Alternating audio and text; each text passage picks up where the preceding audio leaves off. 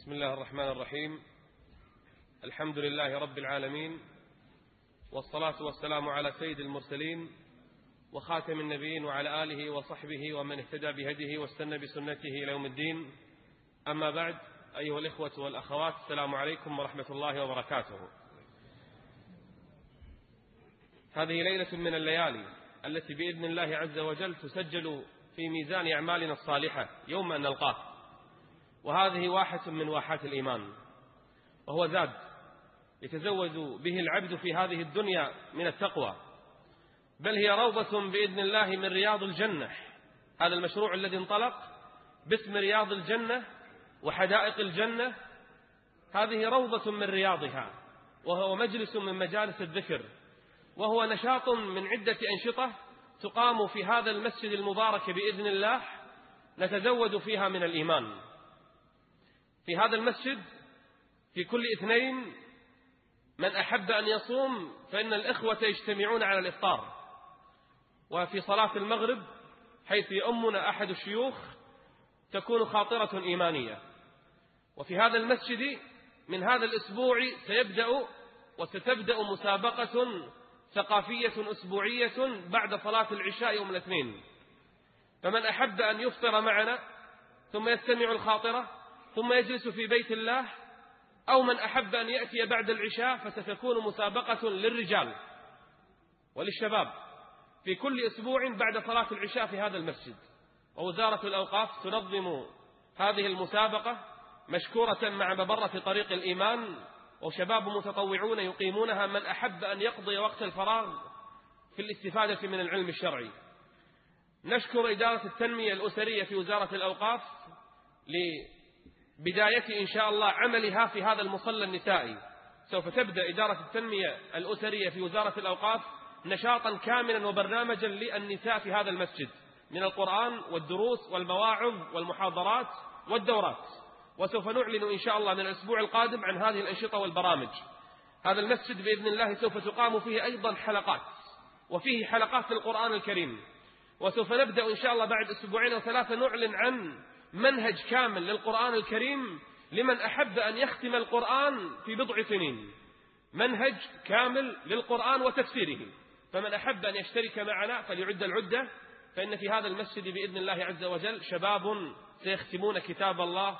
كن سباقا معهم وتزود من التقوى. فإنك لا تدري إذا جن ليل هل تعيش إلى الفجر. الإيمان يضعف في القلوب ويخلق في النفوس كما يخلق الثوب. موعدنا الليلة مع الداعية المبارك مع الشيخ الدكتور عمر عبد الكافي الذي أحبه الناس جميعا. وما أظن هذا الحضور قد جاء من مناطق بعيدة ومناطق شتى إلا ليستمتع برؤيا الشيخ وسماع حديثه الذي طالما أطرب القلوب وأسعد النفوس. كلام الإيمان يثلج الصدر ويرفع الإيمان. محاضرنا الليلة يحدثنا عن موضوع مهم اسمه جدد. إيمانك. هل الإيمان يحتاج إلى تجديد؟ وهل في شيء اسمه جدد إيمانك؟ اسمع إلى كلام الشيخ ومواعظه العظام. أسأل الله عز وجل أن يجعل الحق على لسانه فليتفضل مشكورا مأجورا.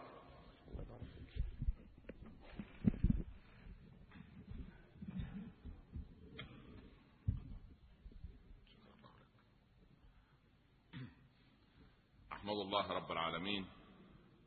حمد عباده الشاكرين الذاكرين وأشهد أن لا إله إلا الله ولي الصالحين وأن سيدنا محمدا عبده ورسوله. اللهم صل وسلم وبارك عليك يا سيدي يا رسول الله صلاة وسلاما دائمين متلازمين إلى يوم الدين. ثم أما بعد أحبتي في الله أحييكم جميعا بتحية الإسلام. والسلام عليكم ورحمة الله تعالى وبركاته. طبتم وطاب ممشاكم وتبوأتم من الجنة مقعدا إن شاء الله رب العالمين. وهنيئا لأهل الكويت دائما بما تصنعه وزارة الأوقاف وبالذين يعينون وزارة الأوقاف في كل خير. وهنيئا لمن يقدم خيرا لهذه الأمة. وبوركت أيادي تتخذ قرارات لصالح الدعوة إلى الله سبحانه وتنبيه الغافل وتذكير العاقل. فمهما وصل الإنسان منا إلى درجة معينة فهو يحتاج دائما إلى من يذكر. ولقد رأينا حبيبنا صلى الله عليه وسلم يطلب من ابن مسعود أن يقرأ عليه من القرآن. وسبحان الله العظيم وابن مسعود يتعجب ويقول كيف أقرأ وعليك قد نزل يا رسول الله؟ فيقول عليه الصلاة والسلام أريد أن أسمعه من غيري. هذا يعني مدلول عجيب من الصادق المعصوم أن اجعل أحدا يذكرك بالله عز وجل. عمر رضي الله عنه الذي الخوف جعل له خطين أو خطان من كثرة الدموع والبكاء خوفا من الله كان يمسك بيد أبي موسى الأشعري يا أبا موسى تعال لنؤمن ساعة وفي رواية تعال فذكرنا بالله. فهذا دليل على أن الإنسان يحتاج إلى مذكر. وقضيه تجديد الإيمان نعيش في وصية عجيبة وغريبة وفي نفس الوقت سهلة الحفظ. وأريد بعد المحاضرة أن تكتبها وتجعلها إن شاء الله حكمة لك. دخل الحسن البصري على جعفر الصادق وقال له يا إمام أوصني. ويتعجب الإنسان أن رجلا كالحسن يريد وصية ولا بد أن يوصي الإنسان أخاه لأن هذا تحقيق لكلام الله عز وجل والعصر. إن الإنسان لفي خسر إلا الذين آمنوا وعملوا الصالحات. ثم ماذا صنعوا؟ وتواصوا بالحق وتواصوا بالصبر. هذا التواصي يذكر بعضنا بعضا. قال له يا إمام أوصني. قال له يا حسن أطع من أحسن إليك. فإن لم تطعه فلا تعص له أمرا. وإن لم تطعه وعصيت أمره فلا تأكل من رزقه. وإن لم تطعه وعصيت أمره وأكلت من رزقه فلا تسكن داره. وإن لم تطعه وعصيت أمره وأكلت من رزقه وسكنت داره فأعد له جوابا وليكن صوابا. صلوا على سيدنا رسول الله صلى الله عليه وسلم. الإنسان في الحياة بين محاور أربعة لا يخرج عنها. إما أنه في حالة طاعة وإما أنه في حالة معصية وإما عنده نعمة وإما عنده بلية. لا يخرج إنسان عن هذه العناوين الأربعة طاعة أو معصية أو نعمة أو بلية. وجب في كل واحدة من الأربعة امرا. وجب في أمر الطاعة الزيادة والاستمرار والثبات. يا مقلب القلوب والأبصار ثبت قلبي على دينك. يا مقلب القلوب والأبصار ثبت قلبي على طاعتك. اذا هذا في أمر الطاعة لأن النعم تحسد. حتى نعمة العبادة. كيف؟ دائما أنت تريد أن تذكر نفسك وتذكر غيرك بان يعني مثلا ربنا من عليك في خلال أسبوع أنك قمت الليل. مجرد أن تذكر هذه النعمة لأحد. تجد في اليوم التالي لا تستطيع أن تقوم الليل. لأن ربما يدخل وأنت تحدث شيئا في نفسك كأنما رب العباد لا يريد إلا أن تكون العبادة له. وكان الصحابي يتسلل كما قالت الروايات يخادع. خليها يتسلل أحسن. يخادع دي أحسن إيه يعني يخادع زوجته. كما تخادع الأم رضيعها فينسل من جوارها في فراشها كي يقوم ليصلي لا يشعر به أحد إلا خالقه. يعني لا يريد حتى زوجته تشعر. لأن سبحان الله العظيم كل عبادة تعبدها لله عز وجل اجعلها سرا بينك وبين الله. سر. لأن لكل واحد فينا سر مع الله. شوف دائما أقول من ليس له سر مع ربه بلهجه الاقتصاد عامل زي الشيك اللي من غير رصيد. من ليس له سر مع الله. يعني إيه سر مع الله؟ وفي في العبادة أسرار؟ أيوه أخي في العبادة أسرار. أنت عندما تتوضأ هكذا تغسل يديك. انظر على يديك الآن. نظيفة أم غير نظيفة؟ هي نظيفة. ظاهر الأمر غسل اليدين. لكن سر الأمر إيه؟ أن تغسلها من الرشوة ومن السرقة ومن كتابة أشياء ضارة بالناس أو كتابة كلمات في صحافة أو غيره تؤذي عباد الله وتدخل النكد على خلق الله أو تؤذي بها يتيما أو تأخذ بها. وهذا من الإسلام حق الطريق للطريق حقوق. عايزين نطبق الإسلام مش عايزين نسمع عن الإسلام. نسمع عن الإسلام. سمعنا كثيرا. مش عايزين نتعلم عن الإسلام. تعلمنا كثيرا. لكن ما تربينا بعد. سيدنا إبراهيم ظن أن المسألة بسيطة. فقال ربنا وابعث فيهم رسولا منهم يتلو عليهم آياته ويعلمهم الكتاب والحكمة ويزكيهم. فجعل التربية بعد التعليم. قال ربنا مرتبا الأمر على غير ما أراد الخليل. هو الذي بعث في الامين رسولا منهم يتلو عليهم آياتنا ويزكيهم يربيهم الأول وبعدين ويعلمهم الكتاب والحكمة. أي علم من غير تربية؟ تصبح هيروشيما وناجازاكي ودولة تحتل دوله وظالم يظلم ويفتري. أما تربية مع العلم هؤلاء صحابة رسول الله صلى الله عليه وسلم. فالنعم سبحان الله العظيم تحسن أيضا عندما تنظر أنت فلا تجد جارك في صلاة الصبح. فيحيك في نفسك أنك أحسن منه. أنت جيت الصبح وهو ما لم يأتي. اليوم التالي تنام ولا تأتي. لا تتعالى على عبادة لا. لا بعبادة ولا بطاعة ولا ابدا. في نعمة واحدة لا تحسد نعمة واحدة. وهي أنا من أكثر من ثلث قرن في الدعوة أبحث عنها عند كثير من الناس فلا اجدها نعمة التواضع. نتمنى أن نكون من أهل التواضع. أتدرون من أقرب مني مجالس يوم القيامة؟ أحاسنكم أخلاقا. وبعدين الموطؤون اكنافا الذين يألفون ويؤلفون. الناس اللي أول ما تقعد معاه تشعر بالأنس. وفي ناس والعياذ بالله ربنا نسأل الله السلامة. هذا الرجل العربي القح قبل الإسلام عمرو صاحب المعلقة. ونشرب إن وردنا الماء صفوا ويشرب غيرنا قدرا وطينا. هو لما يشرب يشرب ماء نقي لكن غيره يكفى يشرب سبحان الله. إذا بلغ الرضيع لنا فطاما تخر له الجبابر ساجدين. سنبدأ ظالمين وما ظلمنا ولكن سنبدأ ظالمين. أي كبر هذا؟ لكن الإسلام جاء هدف هؤلاء؟ هدف هؤلاء؟ سبحان الله العظيم. فنريد أن نقول إن أنت في طاعة تحتاج استمرار. أو في معصية تحتاج إلى التوبة. أو في نعمة تحتاج إلى الشكر. أو في بلية تحتاج إلى الصبر. والعجيب فينا أن الكلام سهل. الكلام جميل يقول لك والله ده كلام جميل لكن عند التطبيق أضرب لك مثال.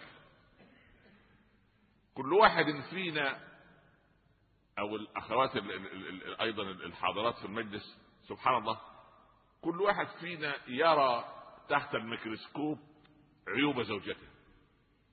وهي بالتالي تبادلك حبا بحب فترى عيوبك أمام التلسكوب. مش الميكروسكوب؟ في فرق بين التلسكوب؟ لا. التلسكوب ده اللي بيشوف المشترى والمريخ واخد بالك؟ فترى عيوبك التي قد تفكر فيها يوما. طيب. إذا أنا جلست أبحث عن عيوب الزوجة وهي جلست تبحث عن عيوبي بالله عليك. كيف تستقيم الحياة؟ كيف أتخلص أنا من الكبر إن رأيت أنني أحسن خلقا منها؟ أو هي رأت أنها عشان هي تصوم الاثنين وخميس أفضل منك؟ ليست هذه تعاملات ليس هذه تربية. إما أنت في طاعة أو في معصية أو في نعمة أو بلية جرب نفسك. وضع منهج. ضع منهجا. هذا المنهج يقول لك أنا في جانب العبادات أخذ كم بالمية؟ طب جانب المعاملات.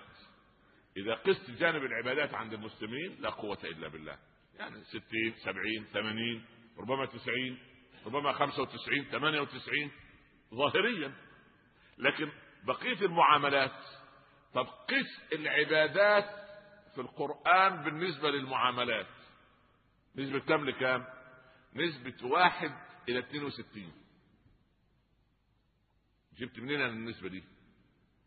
آيات العبادات في القرآن عشر ومائة آية مية وعشر آية. لما تقسمها على 6236 آية عدد آيات القرآن يطلع العبادات أقل من 3% تطلع بالنسبة بالضبط أن الجزء إلى 62 جزء من دين الله سبحانه. يعني أنت تصلي وتصوم وتحج وتزكي وبعد النطق بالشهادتين وتستقيم وتأمر وتنهى كل دي أمور التعبدية دي تساوي في الإسلام جزء بقي من الإسلام 61 جزء أين هو؟ ولكن نحن نجد ماذا نجد في في في, في, في الدنيا؟ نجد في الدنيا فلان يصلي ولكن مغتصب لأموال أخواته. البنات لك لا لا لا البنات عندنا ما يرثوا العيلة. عندنا قانون العائلة هو يقول كده. والله قانون العائلة وقانون القبيلة يقول عيب البنات يرثوا تروح الأموال للغريب؟ مال الغريب اللي زوج أخته. يراضوا البنات بالفتات. خد أنت عشرة آلاف خد أنت خمسة آلاف ولا كلمة. والأم تشجع على هذا. تقول أيوه صح. أخوك مظبوط. لأن كيف زوجك يأخذ المال ويتمتع؟ هذا حقها. في مال أبيها أو مال أمها لكن نحن ومن منع وارثا من إرثه منعه الله من إرثه في الجنة يوم القيامة. ان تظلم الناس. هذا أمر. طيب. اذا مسألة الطاعة أو المعصية أو النعمة أو البني اكتب الأربعة اليوم في ورقة. وانظر إلى طاعاتك. الطاعة. صلواتك. الخشوع اللي فيها. أسرار الصلاة فيها. إحنا قلنا للوضوء أسرار يدي نظيفة لكن لما اغسلها أتذكر أن لا داعي لأن لأن أظلم بها لأن أسرق بها لأن آخذ بها ما لا يحق. إذا تمضمض الإنسان قضية المضمضة مش في المضمضة قضية هذا الفم الذي تمضمضت به وقرأت به القرآن هل يجوز أن أكذب به؟ هل يجوز أن أغتاب به؟ هل يجوز أن أنم به؟ هل يجوز أن افمش في الكلام به؟ هل يجوز أن أفتري على عباد الله به؟ هكذا. يبقى اذا اللسان هذا له طاقة عمل له منهج عمل يجب أن أطبقه. هذا في اللسان. إلى أن تصل إلى الرجلين. أنا لكي لا, لا, لا, لا, لا يعني لا, لا, لا نشطح بعيدا في المحاضرة. القدمين. وأنا أغسل القدمين أقول آه. هذه الأقدام موجودة للذهاب للمسجد ولصلة الأرحام ولتشييع الجنازات ولعيادة المريض وللتهنئة في الأفراح ولقضاء مصالح المسلمين والذهاب إلى أماكن العمل والسعي بها في إذا أنت تحدد النعمة وتحدد لها طريقها وبقاء النعم بشكرها. بقاء النعم بشكرها. قالوا الإمام الشافعي عنده سبعين سنة أسنان بيضاء كما هي. قالوا يا شافعي في هذا السن وأسنانك كما هي؟ قال أمانات الله في الصغر حفظناها فحفظها علينا في الكبر. لا أكل بها حرام ولا أكل بها شبهة ليه يد عمر بن الخطاب لما وضعها على الصحابي المريض راح عمر قال تعالوا نعود أخوكم فلان. راح عمر. وبعدين ما يؤلمك قال هذا يا أمير المؤمنين. وضع عمر يده على الايه الجزء المريض. قرأ فاتحة الكتاب. قال الصحابة فقام الرجل كأنما نشط من عقال. كانه كان مقيد وإيه؟ يعني كأنه ما كان به مرض. مات عمر استشهد. وعاد المرض إلى الرجل وذهب القوم يعودونه. قال ليرقيني أحدكم كما رقاني عمر رحمه الله. فواحد قام كده سمى الله والفاتحه كيف حالك؟ والله كما أنا. فالراقي قال والله الفاتحة هي الفاتحة ولكن أين يد عمر؟ يد عمر مشت يد عمر الصادقة يد عمر التي لا تبطش ولا, تستضعف إنسان ولا تتعالى على إنسان ولا تؤذي إنسانا وإنما تمسح رؤوس اليتامى. اذا هذه هي اليد. هذه هي اليد. والإنسان سبحان الله وحدة واحدة. مثلا واحد ابتلي بأن عينيه زائغتان. مثلا عزكم الله يعني. عارفين زائغتان يعني إيه؟ يعني فاهم فاهم فاهم إن شاء الله. لا تحتاج إلى شرح هذه. سبحان الله. يعني عامل إيه؟ برج مراقبة. يراقب هذه وتلك. المهم. قال علماؤنا من غض بصره أطلق الله له بصيرته. وتجد البصيرة في علاقة عكس يعني عكسية مع البصر. تطلق البصر تقيد البصيرة. تقيد البصر تنطلق البصيرة بفضل الله سبحانه وتعالى. ولذلك لما لما أبو الحسن الزاهد جاءه ال ال ال الأسد ها وعشان ابن طولون كان عايز يخلي الأسد يأكله عندما وعظه موعظة ما اعجبته فالكتب السيرة تقول إيه؟ فجاء الأسد بجوار أبي الحسن يبصبص ذيله. يعني إيه؟ يحرك سبحان الله. فشوف كلمة بصبصة دي كلمة مش لطيفة إزاي؟ إذا قيلت بالعامية يعني. واحد كده والعياذ بالله رب العالمين. ولذلك ولذلك أحد الصحابة ماشي في الطريق فرأى في الطريق الآخر امرأة. فالشيطان خلاه ينظر عليه فضل ناظر ناظر كده وبعدين إيه هي سار بجواره فالتفت هو سار بقدميه لكن وجهه إيه؟ سار إلى الخلف. ففضل ماشي لغاية ما دخل في جدار. الجدار فتح إيه؟ يا سلام لو كل من يبص كده الجدار يفتح دماغه. الله يا شيخ الله يا الله. الله ينعك كان كل واحد يراجع حساباته شوية. سبحان الله. أو يعمل لك مصبات ولا قطعة كاوتش ولا غيره. المهم يعني سبحان الله. قال والله لن أمسح الدم عن وجهي حتى آتي رسول الله. وسلم شوف الصراحة بتاع الصحابه والله لا ما أشوف أشوف حل للمصيبة اللي أنا فيها دي. فقال اجلس. فهذه من ضمن أسباب النزول قل للمؤمنين يغضوا من أبصارهم ويحفظوا فروجهم ذلك أزكى لهم. وقل للمؤمنات يغضوا إلى آخر الآية. إذا سبحان الله الأحد الصالحين ذهب مع تلميذ له عند قوم فأكلوا. فبعد ما أكلوا خرج التلميذ مع الأستاذ قال والله ليس من شهامة أن تصب النساء على أيدي الرجال. بعد ما أكلوا صبوا على يديهم ماء غسلوا يديهم وتوكلوا على الله مشوا. فالتلميذ يقول يعني عيب أن النساء يصب على يد الرجال. فين الرجال؟ قال شيخه والله آكل في هذا البيت منذ عشر سنين لا أدري الذي يصب على يدي رجل أم امرأة. أنت راح تبص ولا راح تأكل وتمشي؟ فهو عمل يعني يقول عليه متعدد المواهب. أكل وبص. في إيه يا أخوانا سبحان الله. فالقضية أن الإنسان وحدة واحدة فلما أنت تغض البصر يحصل لك ثلاثة أمور. بصيرتك تنطلق. الحكمة ربنا ينطقها على لسان الأمر الثاني. الأمر الثالث خلي بالك لا أحد له دين عندك يوم القيامة لأنك كلما نظرت إلى حرمة مسلم أخذ من إيه؟ من حسناتك يوم لأنك انت قصت من قدره. هي خرجت الشارع مضطرة. خرجت إلى العمل مضطرة. فاتق الله أنت فيها ولا تنظر. سبحان الله. حاتم تلميذ عند شقيق البلد ثلاثين عام متواصلة. ما في يوم إلا ما يعد عليه. بعد مرور ثلاثين سنة طرق باب شقيق. شقيق يتوضأ قال لزوجته افتح الباب. فتحت ورجع. من بالباب؟ قالت صاحبك الأعمى. قال والله ما لي من أصحاب عميان سبحان الله. فخرج وجده حاتم. قال ظنتك زوجتي أعمى. ثلاثين سنة. يأتي إلى بيت صديقه وزوجة صديقه تظن أن الرجل إيه؟ ده ما شاء الله الباب يفتح.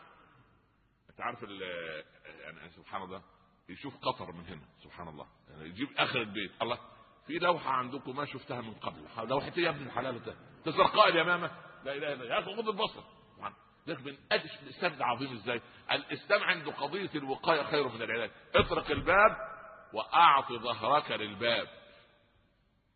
وقف على يمينه. السلام عليكم. من؟ فلان. طرق رجل باب النبي صلى الله عليه وسلم. قال الرسول من؟ قال أنا. فقال الرسول صلى الله عليه وسلم أنا أنا كأنه كرهها صلى الله عليه وسلم. من أنت؟ أنا. قالها من؟ قالها إبليس. صح ولا لا؟ قال أنا خير منه قل فلان. فلان ابن فلان. وقف واعط ظهرك للباب. وبعدين أول ما يقول لك تفضل تتريث. تفضل مرة ثانية. بعد إذا دخلت قف. لا تجلس إلا إذا وضح لك صاحب البيت أين تجلس. هذا من الأدب يا أخي. هذا من الأدب. سبحان الله. فإذا جلست خلصت أن صاحب البيت أولى بإيه؟ بعورة بيته. فهذه آداب مرعيه في الإسلام وحدة واحدة. الإسلام ليس سبحان الله يعني لا إله إلا الله. ثم قضية عدم الصبر الموجود عندنا عند البلية. هذه كارثه أخرى. واحد من الموردين زي حالاتكم كده دعاه شيخه للأكل عنده ففرح. قال ياه الشيخ يدعوني أنا أروح بيته وآكل عنده ده اكلهم حتى حلال. ذهب. دخل الشيخ يأتي بالطعام من الداخل. سمع المريد خناقة ومعركة حامية الوطيس بين الشيخ وبين زوجته. قال خبر. هو الراجل ده اللي الناس كلها تخاف منه. اتاري هو في بيته كده؟ خرج الشيخ لقي التلميذ كده قاعد ممتقع قال له مالك؟ طب لا شيء. قال له سمعت ما دار بيني وبين زوجي زمان البيوت صغيرة سبحان الله. قال نعم. قال يا بني شوف التربية بس خلي بالك من التربية. كنا عندك الجمعة الماضية. قالوا نعم. وقفزت دجاجة على صحفة الطعام فقلبتها. قال نعم. قال أغضبنا من الدجاجة؟ قال لا. قال أضربنا الدجاجة؟ قال لا. قال أنزلتها منزلة الدجاجة. خلاص بس الله يرضى عنك ما ترجع البيت اليوم. زوجتك تقول لا ها الشيخ قال اليوم؟ لا خلاص انتهى الموضوع. على كده أنت دجاج. خلاص خلاص لا ما تاخذ من المحاضرة اللي يعجبك وتسيبها يعني هو عايز يعلمنا إيه؟ تعلم الصبر. تعلم الصبر. حسن البصري قاعد والآلاف أمامه. هو كان اصفر أسود. وواحد من مكة نظر على الحسن كده فاحتقره. قال مين هذا الأسود اللي الناس كلها ما فراح وقف كده واستشرف. وقال المكي أنا من مكة. أهلا وسهلا. وقطع الحسن في الدرس. ومن عندنا خرج العلم. فرفع الحسن رأسه. قال ولم يعد. خلاص. ورد عليه خلاص. تربية برضه دي. هذه تربية. لأن هو الذي يستجلب الشر إلى نفسه. طب ليه تتكبر؟ الله. هو يعني هو سبحان الله هي بالأماكن سبحان الله. فأنت بين طاعة أو معصية أو نعمة أو بلية هذه أمور أربعة. تعال إلى وصية جعفر الصادق إلى الحسن. يا حسن أطع من أحسن إليك. يا إخوة الله عز وجل يحسن إلينا فيما نسأله وفيما لم نسأله. يعني بيكرمني ويكرمك فيما تسأل الله فيه وفيما لا تطلب الله منه, منه شيء. مثال مثال بسيط. أنت ما طلبت من الله قبل أن تأتي الآن أن تتمكن من الجلوس هكذا. متى تطلب؟ ها؟ لما عزك الله تصاب بشيء في ظهرك أو في الغضاريف أو في الطبيب يقول لك ما تقعد مدة طويلة لازم تركن على جدار لازم تنام على ظهرك لا بها عند وجود البلية سوف تدعو أما ولا بلية فأنت لا تدعو لكن لما جئت جلست بسهوله ولا ما جلست؟ جلست بفضل وقدرك رب العباد ألا يستوجب هذا أن نشكر الله على هذه النعمة؟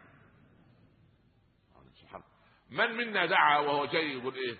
يا رب اللهم ألهمني الذكاء حتى أفهم كلام الشيخ وأستوعبه وأسمعه وأراه ويدخل الكلام في أذني. يا سيدي جيت وقعدت واستوعبت وعقلت وفهمت وأنت أكثر مني فهما وأكثر مني علما ولكن هذه نعم كان من الواجب عليك أن تشكر رب العباد عليها. هذه نعمة. سبحان الله. بالله عليكم يعني يعني يعني سبحان الله. شربة الماء تلك. وأنا أشرب كده. اللهم يا ربنا يا ميسر كل أمر عسير اجعل لسان المزمار يغلق القصبة الهوائية حيث يمر الهواء الجوي. اللهم افتح لي المريء حتى يدخل الماء في المكان الطبيعي ولا تجعل الماء يدخل في القصبة الهوائية. فربما يدخل إلى الرئتين فيصيبني بشرقة ويصيبني بخنقة وربما أموت فيها. الله من منا دعا هذا الدعاء؟ لكن لما تشرب الماء يحدث هذا أم لا يحدث؟ هل شكرت رب العباد عليه؟